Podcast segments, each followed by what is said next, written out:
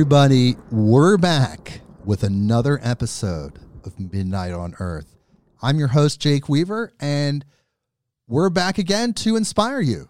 We want to give you more knowledge, more information, plus, plus, plus. We just want to add to your life. We want to make it better than it was before you listened to this podcast. We have an amazing guest today, amazing guest. Her name's Nicole Bollig, and she's going to talk to us all about alchemical healing, shamanism, and, and all the different things that led her to where she's at now. It's going to be an amazing podcast, people. I'm telling you, every episode just gets better and better and better. I get better. We get better because we're learning, we're integrating new information. So, but before we dive in with the wonderful Nicole Bollig, we just have to ask you to do this one thing. Okay, ready? Follow us on Instagram at midnight underscore on underscore earth. It's, you know, they make you put the underscores in there. You, try to differentiate yourself. It's this digital world, this digital frontier. I didn't write it. It's not how I would have done it. But here we are at midnight underscore on underscore earth. Follow us on Instagram. Go to Spotify. Go to all the platforms, any of the platforms. We're everywhere.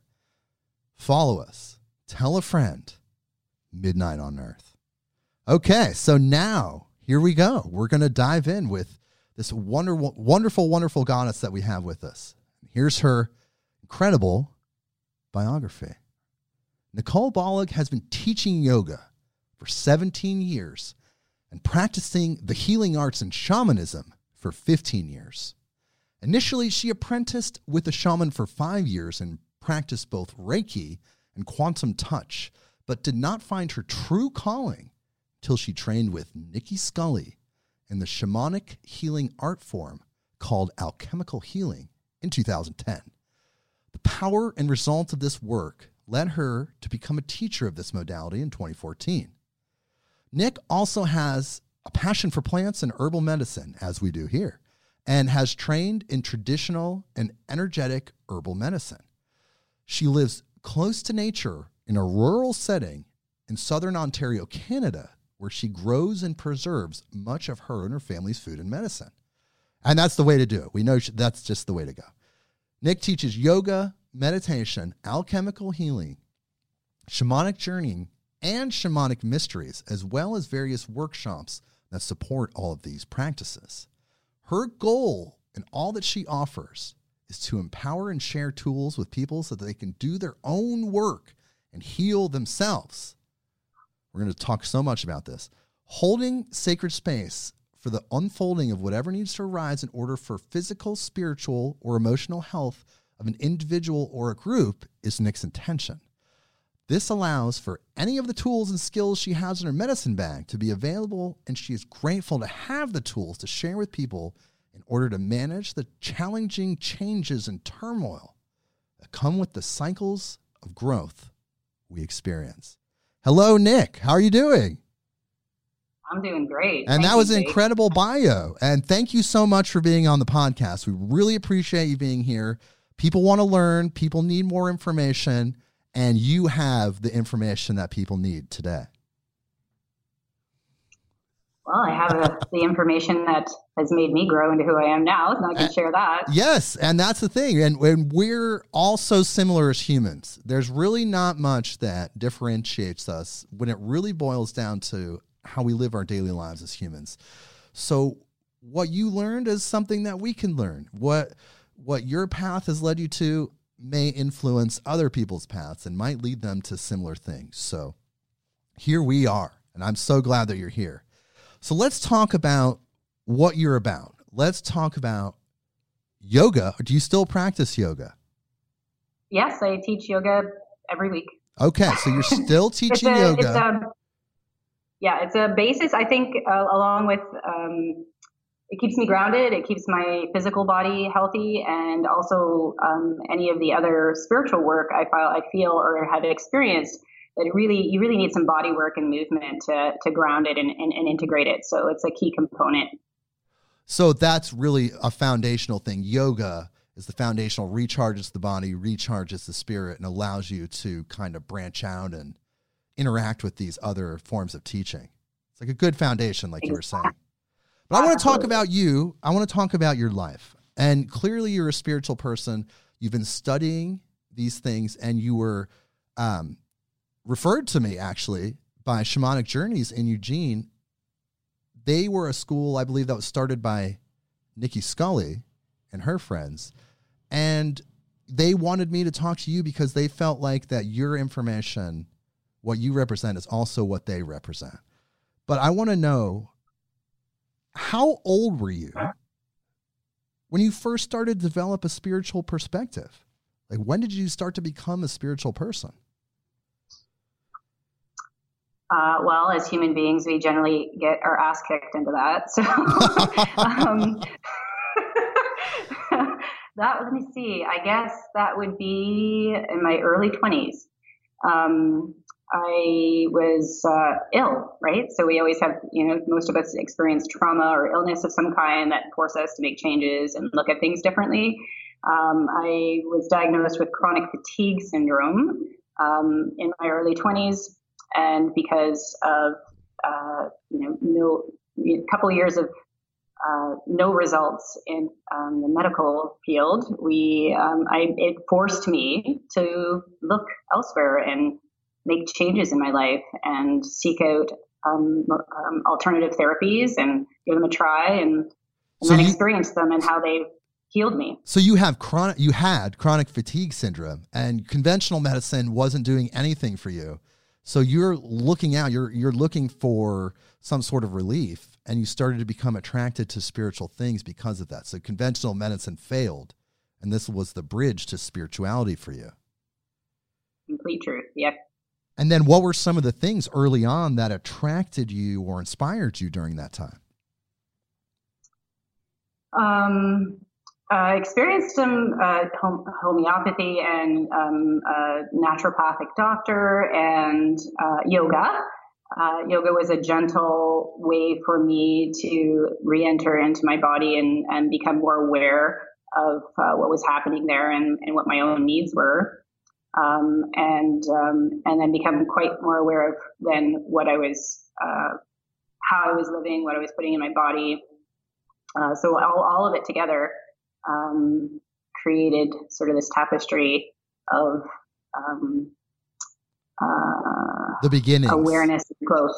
Yeah, to make changes in my life. So I had to change my what I was doing as a profession, um, I had to change, wrap my head around, you know, um, how what what's important in my life and where I'm going to put my energy, um, and what energies I uh, allow uh, in, into my life as well. Um, so when so, you when you went and got that, you know, you started to research these alternative forms of healing. When did you start to feel the calling that you wanted to do more than integrate what you were experiencing. You actually wanted to put that out there more as, as in a teaching sense. Uh, well, that's easy. That was my that was having my first baby. um, so I was uh, still I was in the corporate world still when um, I had my son uh, when I was 30, and I um, he's he was a catalyst. I chose to uh, not work you know 12 18 hour days and run the rat race and be actually become a mother and uh, stay home with him. And so that's when i chose to train as a yoga teacher. That was the first um, shift into teaching and diving more deeply. So was it the birth experience itself or what was it about the birth of your son just caring for a new life or was it even more? Uh, yeah, it was the realization of caring for that new life and the responsibility that it brought, and and what I wanted in my heart to give him. Right, you didn't want to sacrifice his childhood in the corporate work world, knowing that you would be yes. required to be there pretty much twenty four seven on call, and you knew exactly. that was a time for a change. And but the birth experience can be I mean as a as a male of this human species I don't get to experience that but my partner you know I have children and um, I understand that it can be a very powerful psychedelic experience when you're giving birth. Was there something about the birth experience itself, like actually giving birth, that that changed you? that changes everyone, including the dads out there. I, I, you know, but but but what did you did it? uh did it make you more spiritual that experience did it feel like you were tapping absolutely. into something bigger um, absolutely it's um, you know well obviously there's a heart opening there like no other um, and uh, and a connection like no other with another human being um, and um, uh, and it also well it, I there was you know a little bit of trauma involved with the birth which also led me into um, um, shifting. So then I started teaching prenatal yoga and couples um, prenatal workshops to um, share with them in helping to create a better birth experience. So that took me into a whole area of working with people and changing the birth experience for people. So it definitely um, moved me into a deeper place with what I learned and what I shared after. And were you already into yoga before you had your son? Because you had the chronic fatigue issue. So that was before you had your child, right? Right. So I was just practicing yoga, and then when he was six months old, I uh, I chose not to go back to work and take training, um, take the yoga teacher training, and um, and that way I could choose my hours for when my husband was home, and so one of us was always with him, and so I was uh, you know a lot less hours of working, but still um, um out there, which is important too to connect with others, sure. uh, and right because you get um, sort of. Uh, uh, lost in a world with a baby. yeah, it becomes its own little universe, doesn't it? Yeah, yeah, it becomes your whole universe. So you do need um, that balance of connection point with others.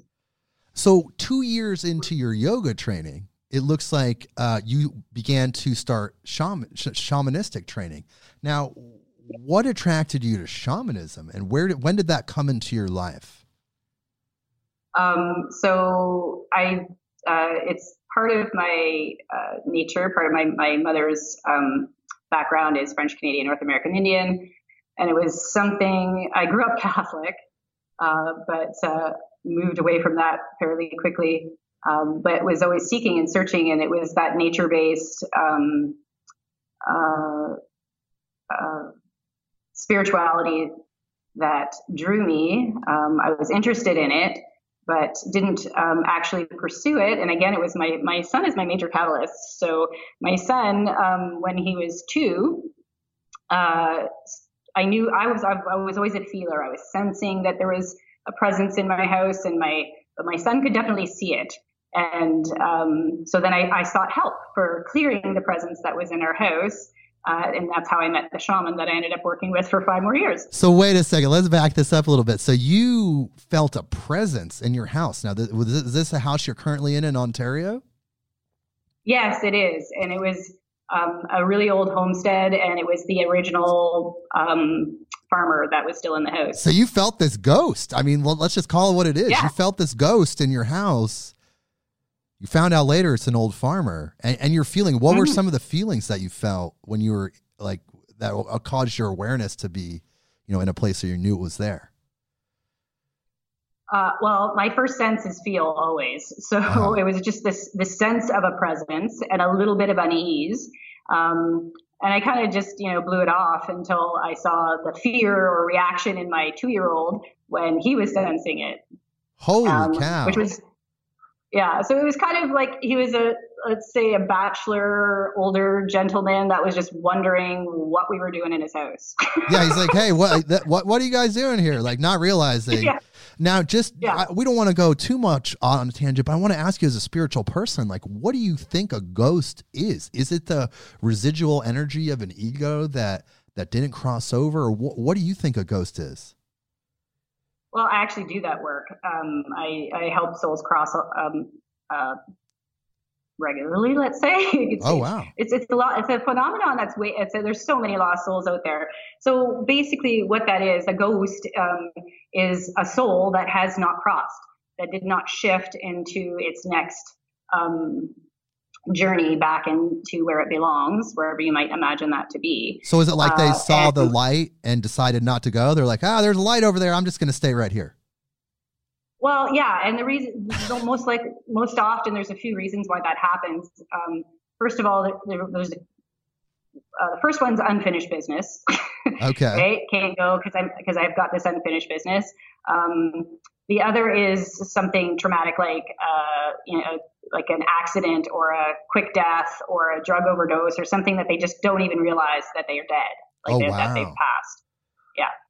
So so you're feeling this ghost in your house. You're wondering how to get rid of this. Who recommended a shaman as as the method of getting rid of the spirit? Hmm. Or how did you find Oh, that out? Uh, I was trying. To, I was just trying to remember that actually. So the shaman had an office in the same building as my naturopath. so, wow. so I just saw the sign on the door and went, "Huh." That's I think I need to go talk to this person. Yeah. And then what was their reaction? It's just like another day at work for them, right? They're just like, oh, yeah, sure. You're my two o'clock now. Exactly. yeah. Which is what I do now. So Right. Make, yeah. So he, so the shaman comes and were they able to effectively remove the spirit? And how did you determine it was the farmer? She did at the time. I didn't have those skills at the time. Um, she did, and um, and yes, effectively removed. And, and when we say effectively removed, it's it's it's compassionate for everyone involved. Sometimes a spirit is sort of attached to a place, like uh, this case. Sometimes a, a spirit attaches to a person um, or or an object, like you know an old rocking chair or something like that. That they spend a lot of time in. Um, but and always the intention is compassionate for the spirit. It's so because they're lost, they need to find their way back home. So um, that is the work in helping them return back to where now their soul can evolve. Right. Yeah. So it's always really positive work, it, it- and it, it's Yeah. healing. It's always healing. Healing for the spirit. It's feeling healing for the people that live in the home currently, which is in this case you. Um, but then I Right. bet you were pretty impressed by this experience, Exactly. and then you wanted to know more about shamanism. Yep. So tell me more about that. And then so you, you're interacting with this wonderful woman, and what was her name? Susan Taylor. Okay, Susan Taylor. So you're you're talking to Susan Taylor. She sends the spirit back to where it needs to go. And now you want to more know more about shamanism. Is she teaching classes, or how do you sync up with her? Yeah. Yes, she was teaching classes, and uh, I hopped right on that train. Okay. and uh, how long were those classes? And what was her? What was the shamanic training training from her? Um, so always the first the first training in shamanism is introduction to journeying, which I'm actually teaching next week. Um, well, the two there's two parts next week and the week, week after to for a whole class Okay. um, because that that is your ba- the, the the journeying process is the basis for absolutely everything in shamanism. Then it's just intention after that. So your very first foundation is learning how to to shamanic journey. So shamanic journey, when I hear that, what I think of is projecting your consciousness into another dimension, that per- perhaps the astral dimension or the shamanic dimension, whatever that is, in order to interact with the spirits and information there to try to heal people. Is that kind of correct, or how could that be different? Yeah, that's uh, that's pretty close. It's yeah, so definitely, you know, you can call it another dimension, or um, um, and in shamanism, uh, we uh, there's an understanding that there's so we're in the middle world here. There's three, generally three. There's the upper world, the middle world, and the lower world, um, which is not heaven and hell. Has no no no uh, likeness to that. It's just different realms, and you find um, different helper spirits in those realms. It's kind of a different energy. Ob- ob- Obviously, upper is more etheric, and and lower is more uh, let's call it earthy. Okay. Uh, and um, and so and and yeah, and it's all about your intention to go. Um, and then that's the whole point because uh, of of the shamanic journey is to teach you a safe way uh, of of journeying to somewhere specific for a specific pers- purpose. So your intention is incredibly important, so you don't get lost out there. So you can let's say you're learning shamanism, you're you're learning the journeying. If you don't understand what you're doing, you could short circuit yourself spiritually. What does it mean to get lost? I, guess. Um, well, you there's lots of dimensions and realms out there, so you want to choose where you're going. Okay. Um, and uh, and also your intention is so key because and who you're meeting, right? So your intention is to meet um, with those that are helpful spirits because there are uh, others out there. Um, so, would you then, say those so others three are? Parts to a shamanic journey: where you're going, who you're meeting, and what your intention is. Which might be uh, just to connect and, and, ask for guidance. It might be to ask for healing for yourself or for others. Usually, it starts with yourself. You want to, it's always yourself before you decide to share that out. Right. So, because you can't be an effective shaman unless you're healed yourself. Yeah, but that's an ongoing process. it is. It never really ends, right? Isn't that the truth? That truly you're growing, evolving, and healing your entire life. And then hopefully you carry on some of that to your next life. Absolutely. And I like how your your gesture of upward because that's how I look at it is it's an ever upward spiral. Yes. Right. And you know, sometimes you're like, haven't I seen this before? But you know, another layer and on upward we go again. And yeah, I just absolutely. I just want to touch on something. You said there was spirits on both sides. Are some of those other spirits nefarious? Are they lower astral entities that mean us harm? Uh, there's definitely tricksters or, or, darker energies out there, um, and um, I, unless you've had training and working with them, you don't generally want, and nobody really should be working with them. It would be just um, managing a situation that that ended up being. So that's very uh, that's work not many do. Um, and generally, you, you, don't you don't most people would never uh, have to worry about that. But um, uh, if you're going to put yourself out there into other realms, you need to be aware that that is a possibility and set clear intentions to that of what you're doing, and then you'll never have to worry about that. Oh, that's good. So as long as your intentions are in the right place when you're in these other dimensions, these other realms, then you're yep. not really going to interact with anything lower that may harm you because your intentions are already set. So the shield, you could say, is already in place. Exactly. And the first thing you do is always meet with an ally. You never go anywhere alone in those realms, right? So you always have an ally that you love and trust and uh, will help protect you and guide you. What do you mean by an ally? Is that like a person in the room with you or a spiritual ally? No, a spiritual ally. And then so how, power animal. You, do you, power animal guide. Okay. Yeah. And you usually connect with that your ally right away when you start your journeying. Absolutely. Okay, and how do you know that an ally comes to you? You'll just know, right? You see the animal, you see the being. It's all intuitive knowledge. You think? Oh yeah, it's definitely intuitive. Um, uh, everyone works with different senses. Uh, so it might be more of a presence and feeling. It depends on. So uh, everybody has a different way of uh, perceiving or sensing energy. So sometimes it's more of a feeling and um, sense. Sometimes you know it's all your senses. So visual, of course, everybody we're in such a visual society now. Everybody wants to see it like a movie. Yeah, um, and some do, but but uh, but not everyone. And so that's uh, that's actually a key kind of um, tripping point for some people that aren't visual is to learn to just open to the other senses, use that felt sense, use that knowing. The knowing is the hardest to uh, trust because we just think it's one of our another thought that's right. our own. But um, but uh, a very wise woman, actually the herbalist that I work with, once told me that 80% of uh, the incoming that we receive is actually not just our thoughts, uh, but uh, but guidance and um, wisdom and help. So it's not uh, it's but it can it can be hard to discern and trust that until you uh, see the results so often that you just you know can turn that part of your brain off and carry on yeah and then once you de- once you kind of develop the uh, uh, i guess you could say the skill of acknowledging your own intuition then it becomes normal you can differentiate between what's your intuition what's coming from the divine and yeah. what's just yeah. chatter of the mind exactly and that's all discernment and discernment is key in um, actually all of the work that i do. So the first thing you do is uh, if you if you're sensing an ally is to ask them if they're here to help you. Um, and they have to answer. That's the universal law. So are you here to help me? Or are you right? So you, you make that connection. You get that uh, sort of um, uh, nod in some way that they're here to help you and and then you interact. So and you're always in charge. So you if you don't feel if there's if there's a niggly feeling and you're thinking mm, i'm not sure if this is an ally you can just say uh, choose just like if you were taking a walk and choose not to sp- speak to somebody you, you saw you, you you have complete control.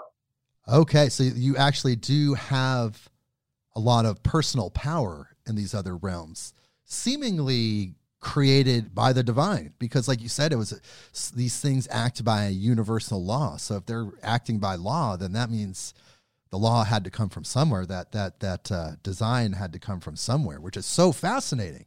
Because it it really opens up the fact that there's so much more to our existence than the three-dimensional linear life that most people lead Exactly, and I and I liked. Um, I really that resonated with uh, reson- coming into your own power because really, I mean, that, ultimately, that's what you're doing. Is the more you interact and the more you learn that, and the more you trust, and the more you realize how much power you actually do have in a somewhat seemingly powerless society or outward um, reflection of that around us. And I think it's okay um, to use so, that personal power because I think a lot of our society, especially mainstream religion, kind of tells you to not use your personal power. And if you start to sense or feel those things, that you should instantly turn them off and and go pray in the closet or whatever, you know, it, in order yeah. to stop that. But um, it's the, exactly. But it's not in the but the truest sense it would seem like would be to develop those things because there are creator given talents. Would you agree with that? I completely agree with that. In fact, that's pretty much pretty much uh, my goal is to to to share that with people because um, it's so important. It's just uh, we we have tremendous power, and yes, the institutions that we that tend to surround us uh, tend to take power away from us. Um, so we do have so much power. We have the ability to to receive our own guidance. We don't need anyone else to do that for us. And as soon as you uh, do that, then you're giving away your own power. Not that it's not. I mean, it's it's good to have um, uh, someone to hold your hand every once in a while, but sure. ultimately, ultimately, it's uh, coming into your own power where it's at. Right. Mentors are good too. I've had mentors in my life that have yeah. taught me things, and then I've incorporated those things and and moved on and so it's good to have mentors but sometimes you don't want to just you want to take control yourself you want to take re- personal responsibility for all your actions and then also that includes your own healing and spiritual development and then once you kind of dial that in man is it an amazing experience but I want to talk more about your your shamanistic training. So you're studying under your uh, and her name was Susan, right? Did I get I remember yeah. that right? Okay, and, and then but then at some point you get introduced to Nicki Scully and her uh, methodology. When did that happen? Uh, around 2010, right? Yeah, yeah. So I had been, um, you know, learning all. At that point, I had taken all of the courses with the shaman that I was working with, um, and um, it just didn't feel complete. It didn't feel um, a form that was easily acceptable by most people. That pe- that it could reach most people. Um, and I just felt like there was this missing piece. So uh, when I, I, it was the book, I found Nicki Scully's book, Alchemical Healing. Um, and when I read it, um, it had it's it I would I got so charged and excited because it was all the all the elements that I had been uh, working with in various ways was was all brought together in, in, in a way that you could still use all of your teachings, um, but through the vehicle of alchemical healing. It was just incredible. Um, so then I waited for an opportunity to do some training with her. Uh, uh, and then, yeah, so probably about two years. I think I, I, had the book and wanted to do the training for about two years. And, and then uh, I finally did, and it uh, just changed my world. So, is describe uh, some of Nicki's training and what makes it unique and special. Um, wow, that's a big the best you can, if that, yeah. because it seemed to really attract you. You got the book, and you, like yeah. you said, you were hot for the book, and you, and it felt very resonant with your spirit and where you were at. So, what was it that was that really touched you there? Um, I guess the fact that it had um, First of all, because I mean, I, all of my senses are involved now, but uh, I was still developing them at the time. And uh, I got really excited when Nicki said she doesn't see and that she could feel. And I thought, oh, oh, I can, I can do this. Yeah. And, uh, and, um, and, uh, and also the fact that it's, it's, it's so, um, it's more of an art form. It's it's not a do this, do that, like a lot of the other training in shamanism and Reiki and quantum touch. It was do this specific thing, put your hands in these positions, and there's a and um, you know that's that, and that it's just this um, uh, small package, I'm going to call it, and then uh, with Nicki's uh, training, specific, specifically the alchemical healing, there's just four rules and four principles that set such a solid and safe foundation that from there the possibilities are infinite um, and and it's the possibilities uh, so there's core possibilities in there of um, extraction in shamanism which means if an energy has to be removed uh-oh transformed in some way whether that be old trauma or emotion or uh, past life experiences or who knows what um, you never know till it shows up. Uh, then there's various ways to um, we work with the elements and um, um, safely. Uh, I guess that's another key piece is safely transmitting energy. If we're going to be working with energy, we need to be responsible for what we're doing.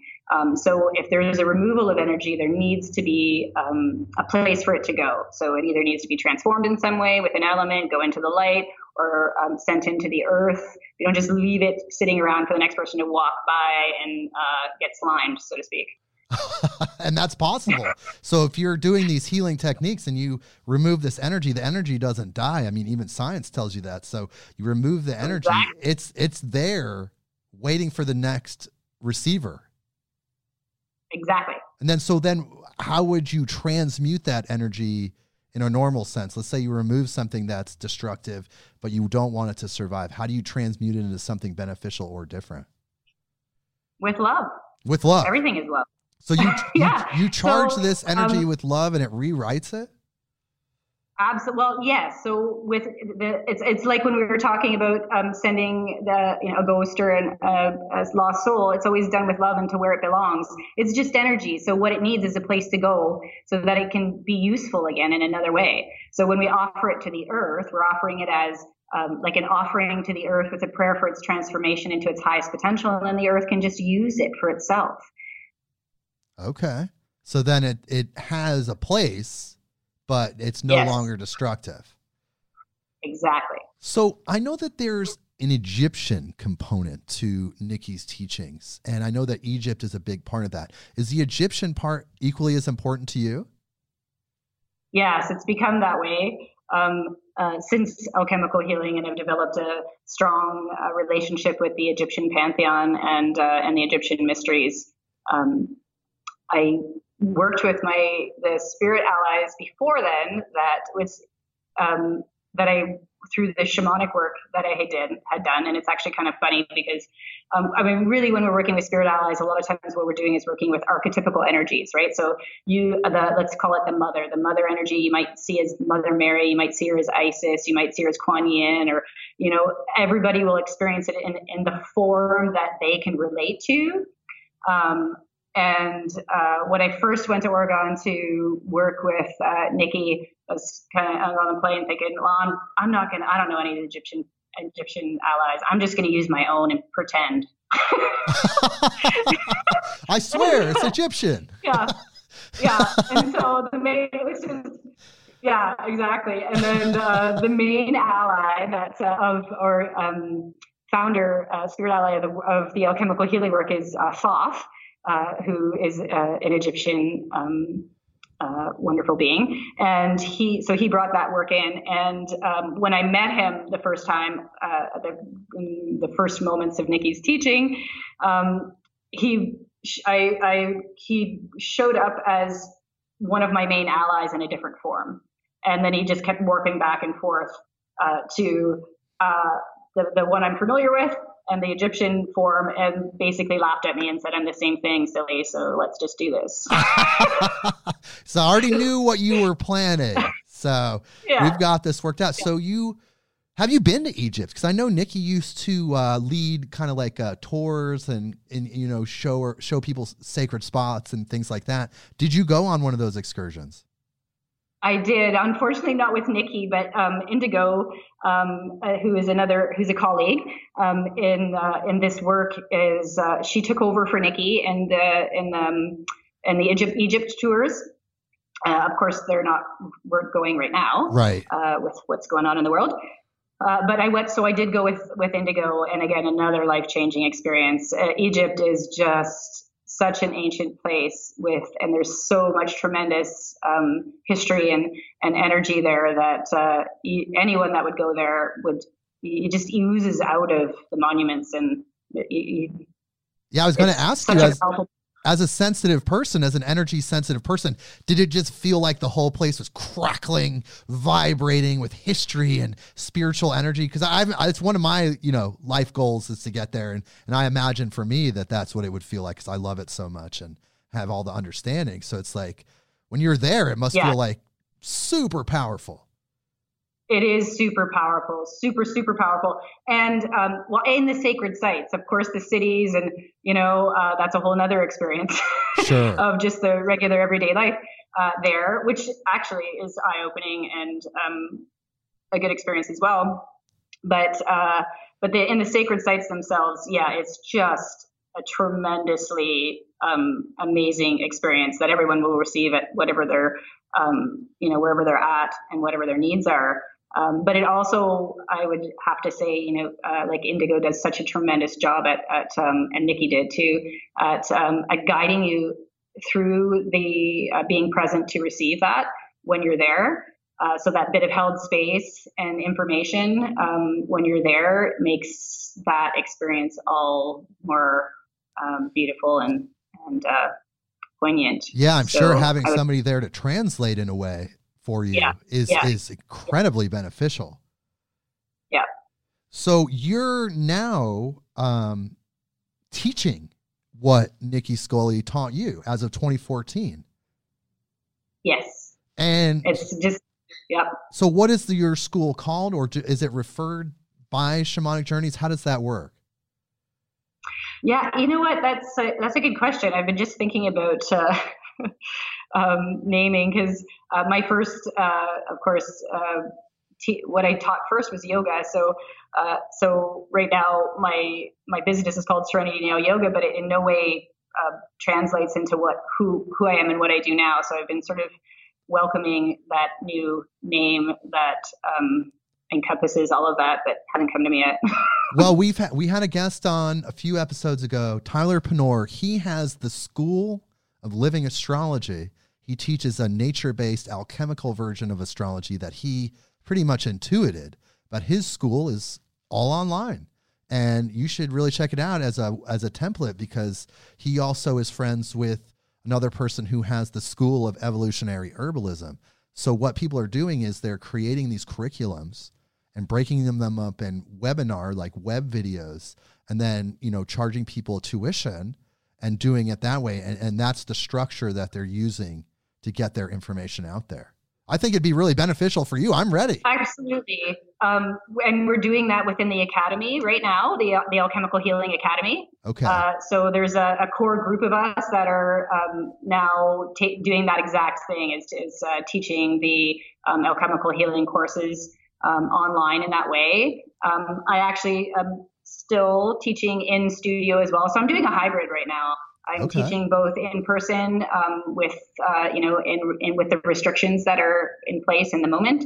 Um, and then I'm also uh, teaching everything online as well. So my yoga classes are both. They can come to the studio and online. The shamanic journeying that I'm about to teach is both. You can come or you can uh, hook up online. Um, the uh, I'm teaching the shama- um, shamanic um, mysteries of Egypt in January online, and oh. um, uh, my colleagues Indigo and Debbie are teaching the Sekhmet um, transformation of the be- in the belly of the goddess in the new year as well online. So yeah, we're definitely all headed that way. So look, I got to ask you this question because this comes up so much in occult, esoteric circles when you start talking about Egyptian, uh, you know, the Egyptian situation with the deities and stuff. Is the name Aleister Crowley always pops up? You know, he somehow put himself into the common understanding of of Egyptian religions. Like, what is your opinion on Aleister Crowley and his role in, in, in getting that information out there? Hmm. Because some people, it really, uh, it's like some people are like totally against him, and some people think he's the greatest thing since sliced bread. It's really, it really just depends on people's perspective. I just, and I, I just really don't know. That for me, the jury's still out because of all the research I've done. I've seen positive things, I've seen negative things. I just don't know. But I know that his whole experience, his religion that he created, is all based on his journeying to Egypt and what he experienced in the temple, or excuse me, the pyramid, and, and that. Mm-hmm. So, what is your opinion on that? Um, I, hmm, I, um, my opinion, I guess, on that would be that I think everyone should have that experience and then um, share in a way that allows people to have their own experience um, and um, with enough foundational knowledge that gives you that um, opportunity, uh, but not um, manipulate others' experience, so to speak. Ah. Right. So you stay you stay in that middle ground where you receive the um, over overlying teachings, share those, and in a way that allows others to actually have their own experience and receive their uh, what it, whatever it is that they're needing out of it. Because you know he feels like he got his information from Thoth directly through a spirit called Aiwass. I mean, do you feel like it's valid? Do you feel like it's valid for him, maybe, or what do you think about that? Oh, it's totally valid to receive information. I uh, hang it with Thoth a lot. right. so, Which is why I brought right? it up. Like, yeah. Right. Um, uh, and he, so he, he's the main guide in the work in the alchemical healing work. Uh, that I do, and he and he shows up in many other um, forms through other people as well. And that, he's got a big job to do. So um, the teachings he's sharing teachings through through many people. And I oh my my I guess my take on it is for everybody, including in my own classes. I pretty much tell everybody, you know, just just be open to receiving whatever it is that seems like truth to you and just let go of the rest right so there's there's golden nuggets uh, in every every teaching that uh, people can receive, and then you just let the other stuff go. So, why is it that Egypt is so powerful? What, like, they were a civilization, they tapped into deeply spiritual things thousands of years ago, but they weren't the first civilization. There were civilizations before that, but it seems like spiritual people, uh, metaphysical people, occult people, they love Egypt. They're deeply attracted to Egypt. And I'm guilty of that myself. I'm deeply attracted to Egypt. And I just what what do you think it is about that culture about what they learned that that makes Egypt so powerful? Um, well, I think those are the mysteries that we're all trying to solve. well, what I what I have noticed, Nick, is that uh, you know the people that are deeply spiritual, love, compassionate, understanding. They're super into divinity. They sync up with a lot of the Egyptian magic and the Egyptian mysteries. Yeah. And then on the flip side, the people that are into dark spirituality, they're into potentially things like human sacrifice. They're they're into very dark things. They are also attracted to Egypt and use Egyptian symbolism and and things like that. Why is that? I, am still trying to wrap my head around that. I just don't understand because it attracts well, both sides of the spiritual spectrum. Right. Well, I can tell you this: that um, when any when attention is given to anything, it grows in power. Okay. Right. So so you know for thousands and thousands of years, I mean, originally there was obviously an incredible power in Egypt, and then since then, attention has been given to it. Right. Um, no matter you know what perspective it's coming from it's still attention that feeds it so to speak and it becomes stronger and stronger and more available for others to tap into. So it becomes this sort of superpower um, that uh, is accessible if you choose to so it's just we're just kind of like putting the energy in the psychic energy, the spiritual energy on both sides of the spiritual spectrum, and then both sides mm-hmm. are then drawing from it because it's starting to become this bigger battery, this bigger reservoir. Just because we're humans exactly. and we're putting the energy in. That's so funny. Yeah. We're such strange yeah. animals, aren't we? The human. We're so beautiful. Yeah. We're so powerful. We have so much potential, but at the same time, we're also so strange. I totally agree. and you know, I mean, that that in itself is what do you give attention to? right? So wh- whatever you give your attention to is what you're feeding and what you're creating. Right. That's really interesting. You know, it seems like uh, it seems like there's a, really a struggle right now for the collective consciousness to be controlled by certain factions.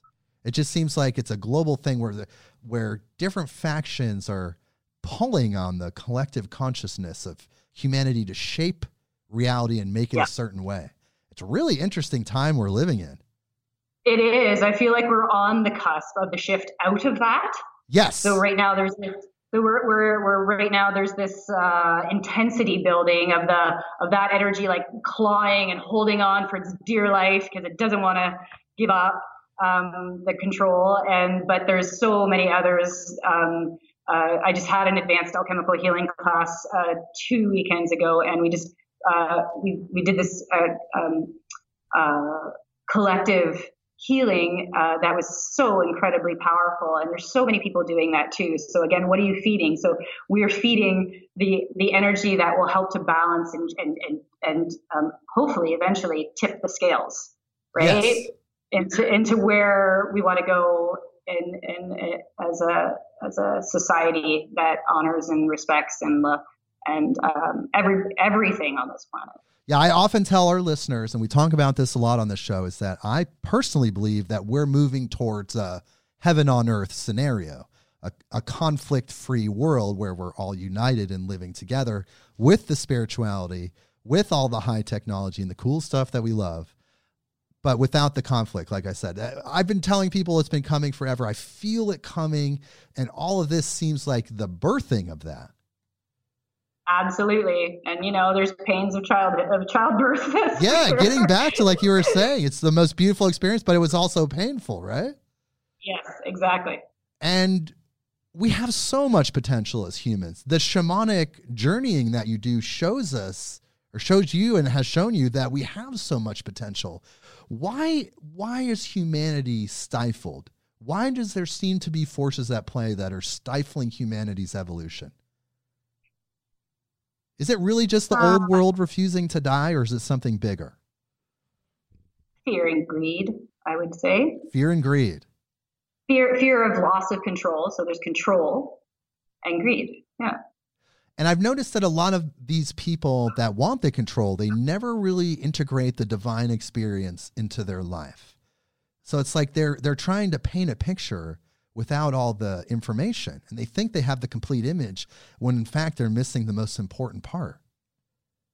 Exactly. So how do we reconnect with that? What are your some what are some of the advice or techniques that you would recommend to reconnect with the greater spirit of the world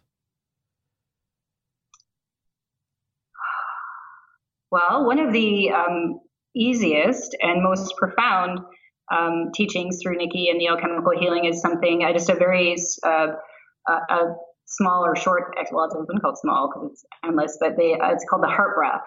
Um, and it's a way to come into because it's I mean ultimately it's that it's the vibration of love that's going to change everything. Right. right? Love and compassion. Love and compassion. And so it starts the heart breath starts with coming into your own heart and then it tap then you consciously tap into above and below and uh, draw those energies within the heart uh, and then uh, experience that uh, both receiving those energies and then the union of that, those energies. And so first it always starts with ourselves right? Create create that uh, center and and then you can share it out. So then you can continue doing the heart breath. So it's really that's what i work with that a lot um, with taking groups through um, you know, intentionally sending love and healing and whatever's needed to a situation with just the, with the heart breath alone. Then once you come into that place for yourself, then um, as you as you continue working with the heart breath, you continue drawing in from above and below, and then send through the heart to a situation or a person or whatever, whatever it is you're called to send to. Uh, and uh, you can't go wrong. That's not manipulation, right? It's just all love and healing. So and and uh, and, it, and it's and it's so, so powerful. It ripples out and changes, even if we're not aware of what those changes are. So, how many students? So, you have a class that your te- or school, that the Alchemical Healing Academy that you're a part of. Is that correct? Yeah. And yes. then you're teaching classes. So, you know, somebody is interested in your classes. Like, how do they, how do they find you? just for that to learn from you oh, in that well, sense. Yeah. So uh, usually, so uh, my website is serenitynowyoga.ca, and all of uh, what I offer is there. I'd like to say I keep up with my Facebook page, but I'm not so good at that. That's okay. and, uh, so my my website is the best way to go there. Uh, Nicki's uh, website, shamanicjourneys.com, um, also has uh, um, listed the upcoming uh, uh, teachings through those that are in the academy. So that would be a good place to go if you're looking for not just mine, but the all of all of what the academy is um, offering at any given time. Amazing. Well, that's really good to know because I know that people are going to be interested. They're going to want to know more, and we'll touch on it again at the end of the podcast. One thing I want to ask you about is, you know, we love to talk about on this podcast. We love to talk about extraterrestrials. We love to talk about aliens, and of course, the alien experience is supposedly a huge part of the Egyptian experience. I know that a lot of the pharaohs believe that their blood bloodlines and their DNA may have had extraterrestrial DNA or the DNA of the gods, as they said. What's your take on that? Do you think that there's an extraterrestrial component to the Egyptian experience? Um, I'm not sure that I would call it extraterrestrial. I would, um, I guess, let me think. Let me welcome the right um, sort of title. Um, uh, I, the origin, well, I guess you could call it extraterrestrial because, it, but it, to me, it's it's more like Star Nation. So um, just a, a, a nation uh, from beyond that uh, that um, definitely that's there's they're they're always trying to help us. I mean, it would be ridiculous to think that we're the only ones in the universe. Of course, yeah, that's insanity. That's caveman talk. We're we're not cavemen right? anymore. Yeah. Like, uh, so you're thinking it's more of an extra dimensional thing where these spirits, yeah. these beings are actually coming from another dimension and and may have influenced the early civilization of Egypt. Yeah, and still are. and do you, do you think though that they took a physical form and maybe somehow had some of their DNA get in the mix of the Egyptian DNA?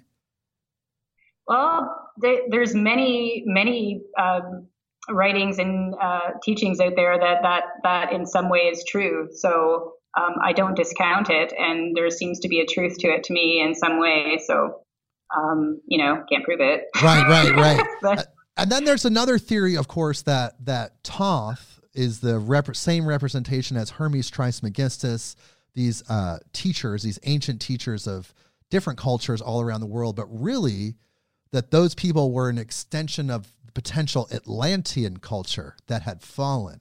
So, what are your thoughts on that? Do you think that that's more realistic for you? Is, is there an Atlantean component to the Egyptian story? There absolutely is. Okay, so that's, let's that's, let's hear more about that. What do you, what can you tell us about that? Um.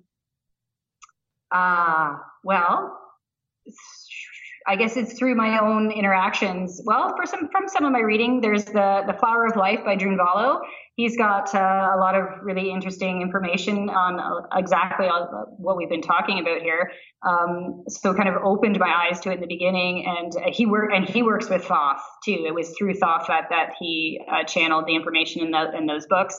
Um, and uh, and then just that opening of the door then you know uh, led me to have shamanic experiences uh, both uh, in Atlantis and the recognition of the sort of origins um, of Thoth and how it's there's definitely an evolution and a and um, connection point uh, from there uh, upward for sure. So were they the Atlanteans? Were they physical beings, or were they half physical, half ethereal? Where what was Atlantis? Well, exactly what we're talking about is uh, is they they were a hybrid. They were a hybrid of uh, star nations, or um, ah. right. Mm-hmm. So then, uh, from Atlantis, they then sent emissaries out, who then started cultures around the world. I mean, there's there's a yes. common thread of this information of these mythical, mysterious people showing up and teaching them everything: math, agriculture, religion, you know, the whole the whole shebang of the human experience.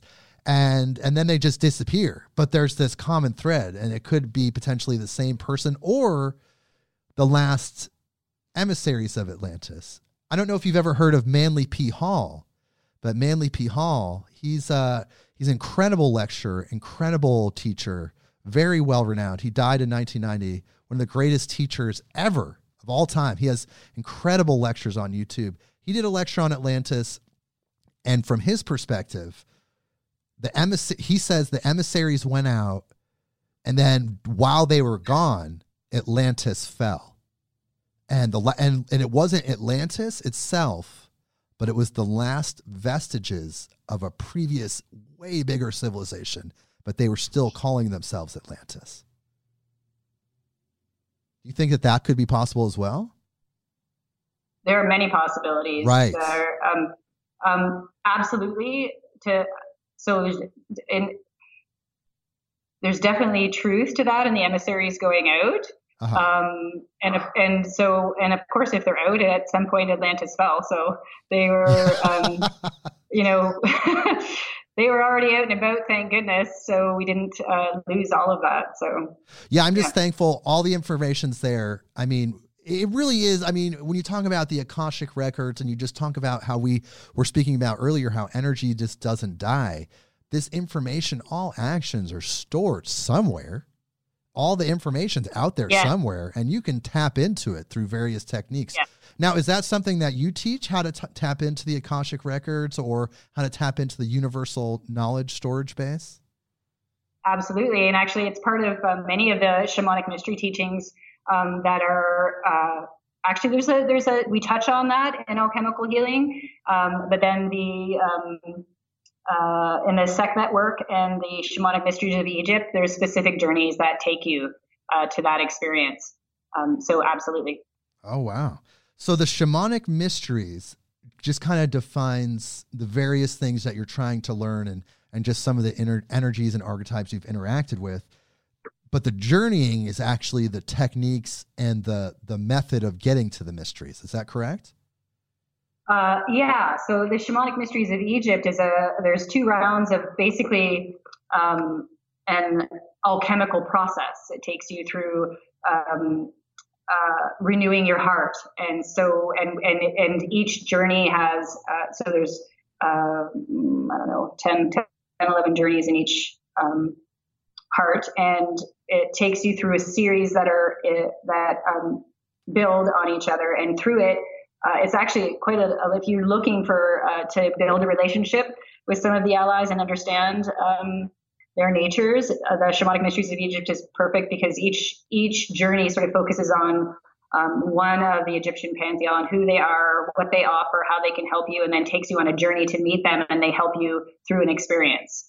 Uh, and then each experience builds on each other, and, you, and it accumulates until you reach that alchemical gold at the end of the process.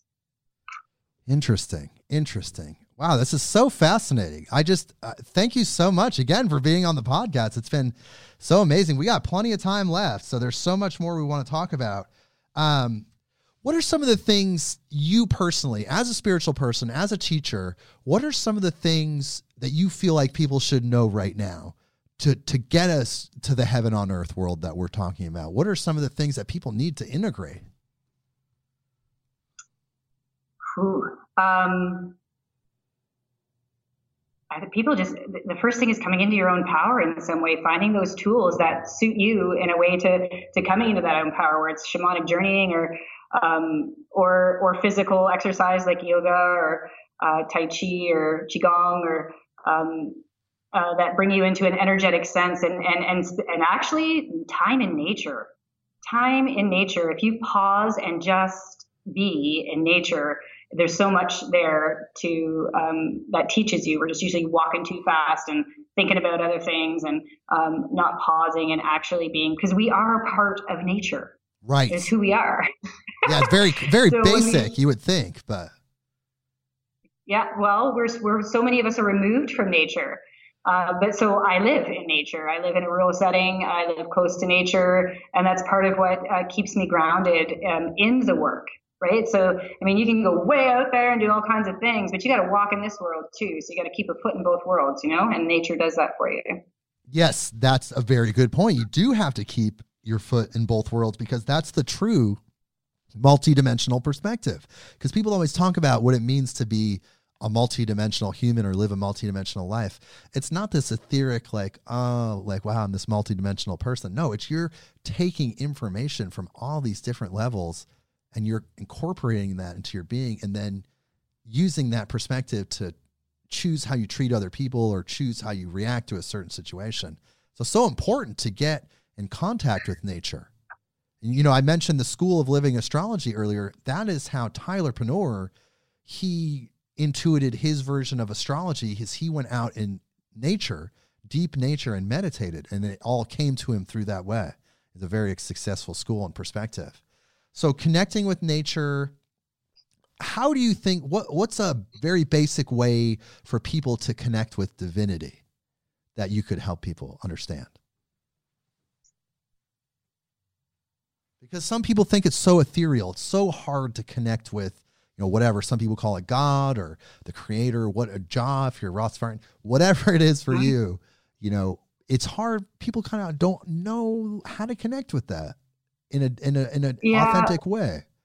How do we help people? Actually, I it, again, I would say the heart breath because it's such a um, it's it's a so it, because we are tapping into that energy. We're tapping into the universal energy bringing it within our hearts and experiencing it. And it's a way that you know you don't have to give it a name. You don't have to give it a face. Uh, and and it's it's a way to actually experience it for yourself. And just the the heart breath itself continues to grow with you and change with you and take you farther and deeper and stronger into who you are. And and and and that sense of knowing that you're more than just this physical body, that you have a connection and are a soul that's greater um, and has a connection into um, into the greater, how, whatever name you would like to call that. Right, the heart breath, the bigger, the source, source, the source. Every, yeah. you know, that's a good one source. because it just kind of strips away any religious connotations. It's just source. Exactly source of all life exactly. and it's love actually i think we can say it's love right can we you know i don't absolutely i don't like to go far too far out on the limb when describing the divine experience, but I will say love is okay. yeah, exactly, and that's why it's uh, another reason why the heart breath is so effective because it is it, it, it that's the core of it is is bringing it into your heart. So having that experience at whatever level you're at is uh, is um, uh, is key, and it's a tool that you can use multiple times a day. Stay grounded, um, and uh, and have it grow with you, and use it for so many different uh, applications once you uh, develop the, that that ability. So or really allow it. Yeah. So you're in contact with these beings. You're feeling these presences. You're getting information from outside. So I have to ask you because I know this is on the tip of so many people's minds right now. What what is the information that you're getting telling you about the immediate future? What what are does it feel like there's something really positive coming soon. What what are the next five years look like? Five to ten, maybe. Yeah, yeah completely something positive coming. There's like this. There, you know, there's that. There's that. Res- so right now we're in this. You can feel that resistance, that resistance to, to, to what's happening, but underneath it, there's just this almost excitement and anticipation of what's rising. Um, and uh, so, absolutely, there's it's it's it, we're we're headed somewhere great. And and and what all we need is enough people to hold that vibration of love right? That's what that's going to be that's the tipping point. So the more people do the heart breath the more people engage in uh, spiritual practices that give them that um, experience of divine or source um, uh, just creates this uh, this collective energy that balances and eventually will uh, become the norm. So you you believe in the hundredth monkey phenomenon that if enough people raise their vibration, if enough people push that love energy into the quantum field that will pull everybody else up into our resonant frequency and they'll all be there with us. Do you believe that? Oh yeah. Okay, good. yep. Some people don't. Some people have this very pessimistic. I'm an optimist. I'm a Libra. I'm always an optimist. But some people have the pessimistic outlook that, you know, some people are beyond repair. They're beyond hope. I don't believe that at all. I, I believe that there's a forgiveness a, that's a universal law that will correct these kind of imbalances of how certain people live their lives. But some people will believe believe that they're just they're just beyond help. And if we raise our vibration that some of those people won't be included. but I, I, I don't think that that's the case. No, so I don't I don't think so either. Um, in fact, I mean, whenever we do any kind of you know um, group uh, work for any kind of collective healing, the, if there's an energy of resistance, we turn to it with love. We offer because what that resistance or the other energy is its basis underlying basis is is some kind of wounding, right? Some kind of um, trauma that put them in the position of being in that where they are at and what they're projecting and how they're living. Right. right? Something so happened. They, yeah. They weren't born so that way. What they need is yes, they need support. They need love. They need they need a help, a safe space, not and forgiveness. Absolutely, forgiveness is such a huge um, part of healing and for all of us. You know, it's hard because when you think about people that have experienced you know the horrific aspects of this life like murder and things like that it's very hard for them to be like how do you forgive the murderer but you, when you have the love and the compassion and the understanding to know that you don't know what happened to that person's life between them being a baby and them committing the crime that led them to have that life you're just remembering exactly. that that little baby that came out that was almost like the christ consciousness like just this beautiful pure living being and that's who you're kind of looking at when you're when you're doing your forgiveness. I, that's exactly what i teach. Exactly. So you know just take the face off see them in their light body that christ consciousness uh, and then uh, have that interaction of forgiveness. Because ultimately forgiveness is about releasing us from trauma and pain. It actually has nothing to do with the other person. Um, uh, the other person still has their karma like they still have to work through their stuff right? They carry their own chains and sure. and they uh, right? So it doesn't exonerate anything right? It did but what it does is heal us from the trauma. It releases us from those chains. That's interesting because most people don't realize that. They think they're you're kind of releasing the other person from your judgment when in fact you're you're opening your heart and you're releasing what you were holding the entire time. And it's because you're the one right, holding it yeah, some acts are absolutely unacceptable, and that doesn't mean they were, they were it was okay for it to happen. Uh, but it's that knowing that that person didn't know any better in the background that brought them to that, or there's just that that understanding and compassion that they they just are weren't in a level of consciousness that they could do any better at the moment. Um, and and again, it's not about making it okay. It's about releasing you from it and inviting them to be a better person so that it never happens to anyone else again. Yeah, and that's how we heal as a species. That's how we unite mm-hmm. and get this wonderful earth that we want to happen, this wonderful collective place, you know, where we're out there spreading love and light throughout the universe. In order to get there, we got to shake off all the old stuff and we have to be able to forgive. But it's hard, you know, we're we're humans in a certain level of development. I mean, sometimes I like to joke around and say we're halfway between caveman and Star Trek you know, we're like kind of right in the middle point. But I, I don't know. Maybe it's a little bit farther along. Where do you think we are we're at in our evolutionary path? Oh geez. That's actually pretty good. well, it kind of feels that way. We have, you know, some of the tribalism, the primitive mindsets, the but then at the same time we have the advanced technology. Right. Yeah, exactly. and so are we farther but, along um, though? You, is it just kind of like maybe just a couple more turns around the corner and we'll be that that wonderful species that we want to be so bad? Well, I think uh, we're in the shake-up and breakup phase right now. Okay. And um, I'm, I'm, I'm hoping that that doesn't last too damn long. Right. right. But we all have choices, and uh, right. So it's it, it's up to each individual to, I mean, we're, they call it the great pause, what's happening in our world right now. I didn't get much of a pause, but what really what it's doing is asking people to have a look and make changes. Um, so it's up to every individual to then, you know, uh, become aware of uh, perhaps what's not working in their lives and choose to make changes that are not only better for themselves, for their families, for their environment, and everyone around them. Yeah, it's uh, it's a good time for reflection it's really what it, yeah. if you look at it in a greater sense, it's a deep point of re- reflection of of how we treat each other, our paradigms that we have in place, our consumption habits. I mean, I'm I don't know about you, but I'm horrified by cardboard boxes. Like when I see a pile of cardboard boxes, I, it makes me want to cry because I'm just like, that was like some trees, you know, some beautiful trees, and now it's just a pile of cardboard boxes. We haven't evolved past cardboard boxes yet. Like, come on, like, yeah, we got right, a little bit to go. Yeah, yeah. So we, yeah, th- there's, there's, many changes that need to happen out there. That's for sure. Hey, well, I, I think we have to be honest with ourselves because you know we as humans, whether we like it or not, or where we like to consume things. You know, we like to purchase things. We like to have things that are nice, whether it's artwork or really nice crystal or whatever you're into. You know, we have to be honest that we do like those things, but change the way those things are made. Maybe we shouldn't use trees. Maybe we shouldn't use rare earth minerals. Maybe we'll get to the point where we can just program energy to be matter and then we can have whatever we want. But we have to get past that. And we also have to uh, understand that anything's possible within the divine experience. W- wouldn't you say that's correct?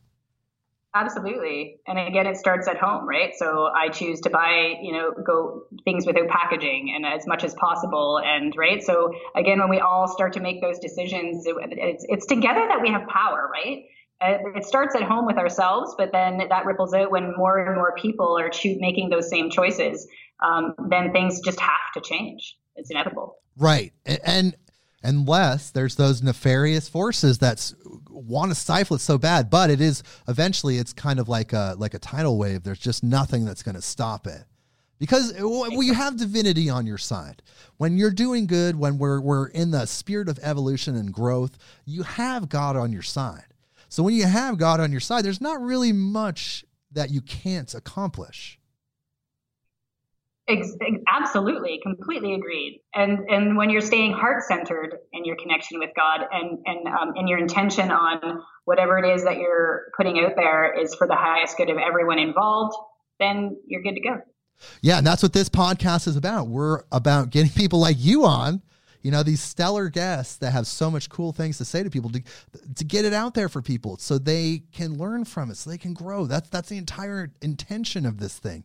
And because we really want that world that me and nick are talking about we know you want it too out there. We know you want that world where we're all together there's no conflict and and we're just living in love. Can you imagine that when the earth is in love like we're in love with each other it's coming. It's right there. It's just a little bit off but we can correct it. And, and that's what we're trying to do. That's what Nick's trying to do with her school and everything that she's about. So, you know, we've, we've got about uh, 15 minutes left. You know, usually at this time of the show, we try to give our guests a chance to say something closing, something that's uh, profound, something that you really want to get out to the world. So this is your chance. This is your your podium. You can say whatever you want. What are some of the things that you personally want to get out to people? All around hmm. the world. First of all, first of all, I want to uh, thank you for for helping get put put this out to everyone. It's, right? Because the, the more people we reach, then right, it's just I'm I'm in a little little spot here and rural Ontario, Canada. So, and I've been growing a community, but um, the more we grow, the greater the chances are of uh, of that universal or the collective shift. Um, and I guess what I um, in everything I do, it's just um, it's always about empowering that for people within themselves, create, giving the people tools. In fact, with alchemical healing, um, I have many people that take just level one. Uh, just just to learn even become even introduced to that connection and awareness within themselves and their energy bodies and how to manage their own energy.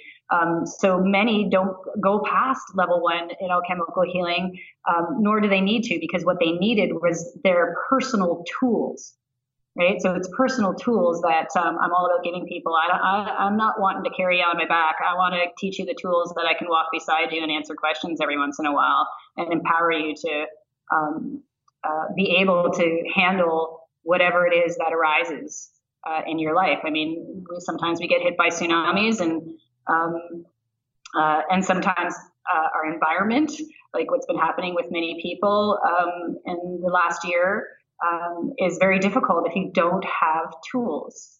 You don't have tools to manage your own emotions. If you don't have tools to manage the energy around you um, and not take it on um, so to speak. So many people are empathic and don't really realize that it's not their anxiety, it's the anxiety of everyone around you that you're sensing, or it heightens uh, that. So, uh, teaching discernment and boundaries and tools to manage um, what arises within you and around you are key. And that's pretty much um, why I've got a, a few different um, things that I offer through the alchemical healing, through the shamanic work, um, through yoga and meditation. Uh, in fact, I teach a, a, I sort of rotate through meditations, and once a month I do a forgiveness meditation because it's so important. Um, I do sound healing with crystal bowls once a month um, because uh, it the vibration and sound is incredible, and um, and that's sort of the entrainment. That actually makes me think of the entrainment that we were talking about earlier. So it's that um, you know uh, when enough people come together and create that. Well, what we know what happens. Uh, like so, like when there's a bunch of grandfather clocks in a room, and they're all ticking at different. Eventually, they're all going to start to entrain and and start to um, uh, unify and come into that same tick-tock. Uh, and that's what happens with energy and vibration because everything at the basis of every single thing on this planet is a vibrating energy. So when we work with sound, harmonics, and energy um, and invite that entrainment, then um, it's absolutely possible. Actually, um, that can be measured by science. So if you need to satisfy your science mind, um, you can put that underneath it. um, but yeah, so I guess I, I, offer experiences for people to just come and receive what they need uh, to feel good and balanced. Um, I do personal healing sessions for people to walk walk them through. Um, that's the other piece about alchemical healing is um, that I don't find is uh, not in my experiences in any other healing modality is that the person stays I, I stay in contact with the person um, throughout the entire experience because what's most important is for them to have their own experience. If i'm just you know seeing spirit eyes and watching things and noticing removal and, and they're not involved in it at all at the end i just say hey all this cool stuff happened and they're kind of like okay right on but during the healing if i say okay I'm sensing this. Um, what are you sensing? Bring their attention to it. Invite them to sense it in whatever way that they can, um, and then also invite them to sense the either the shift or the transformation or the removal or the receiving, whatever case may be. Their subconscious body um, absolutely receives that. They know it happened. They had the experience. Um, it empowers them um, uh, then to be able to do that again for themselves. Uh, and then the physical changes. When we shift what's happening energetic and the subconscious mind experiences something, the physical body um, responds and changes uh, to whatever that experience was. So let's say a person is like not spiritual at all, but they're hearing this podcast and they're super attracted to what you're into. You don't really need any pre spiritual knowledge to, to start shamanic training. Is that correct? Correct. Zero. Yep. So you can just go right in and and cold and, and you're interested and, and you're but you're not really a spiritual person yet, but you want to learn. It doesn't matter where you're at, shamanic training is there for you, especially the shamanic training that you offer. Yeah, exactly. That's that's one of the beauties about shamanism and shamanic training is that it is all encompassing and there's so many truths um, across the board. Like I mean, it's it's the it is the oldest spirituality, shamanism um, we can trace it back farther than anything else. And um, the fact that that longevity has lasted, and the fact that many cultures across the globe have uh, underlying similar practices, uh, which is the journey, whether you do it by drum or didgeridoo or song or trance or whatever, it's all about that journey. So there's this underlying truth um, that, and you will, re- uh, that is, um, it is both powerful um, and um, brings uh, the experiences that you need in any given moment. Um, and um,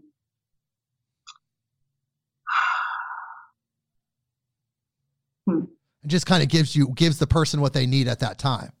Yeah, and it doesn't matter where they're coming from, what their religious background or spirituality background is, because whatever allies, whatever help they're going to meet, is um, is going to uh, show up in a way that they can receive it. So it's it meets you where you're at. So uh, let's say some people are coming from a Christian background. Are some of their allies like saints or even Jesus? Hell yeah. Really? Uh, I, yeah, I can tell you. Well, funny story is uh, so uh, the first thing you do is meet. Um, let me just ask because there's a, there's a humility involved in shamanism, and you generally don't sort of brag about who your allies are. Um, you don't brag about it at all, actually. So I'm just going to check in with that, see if it's okay. Yeah.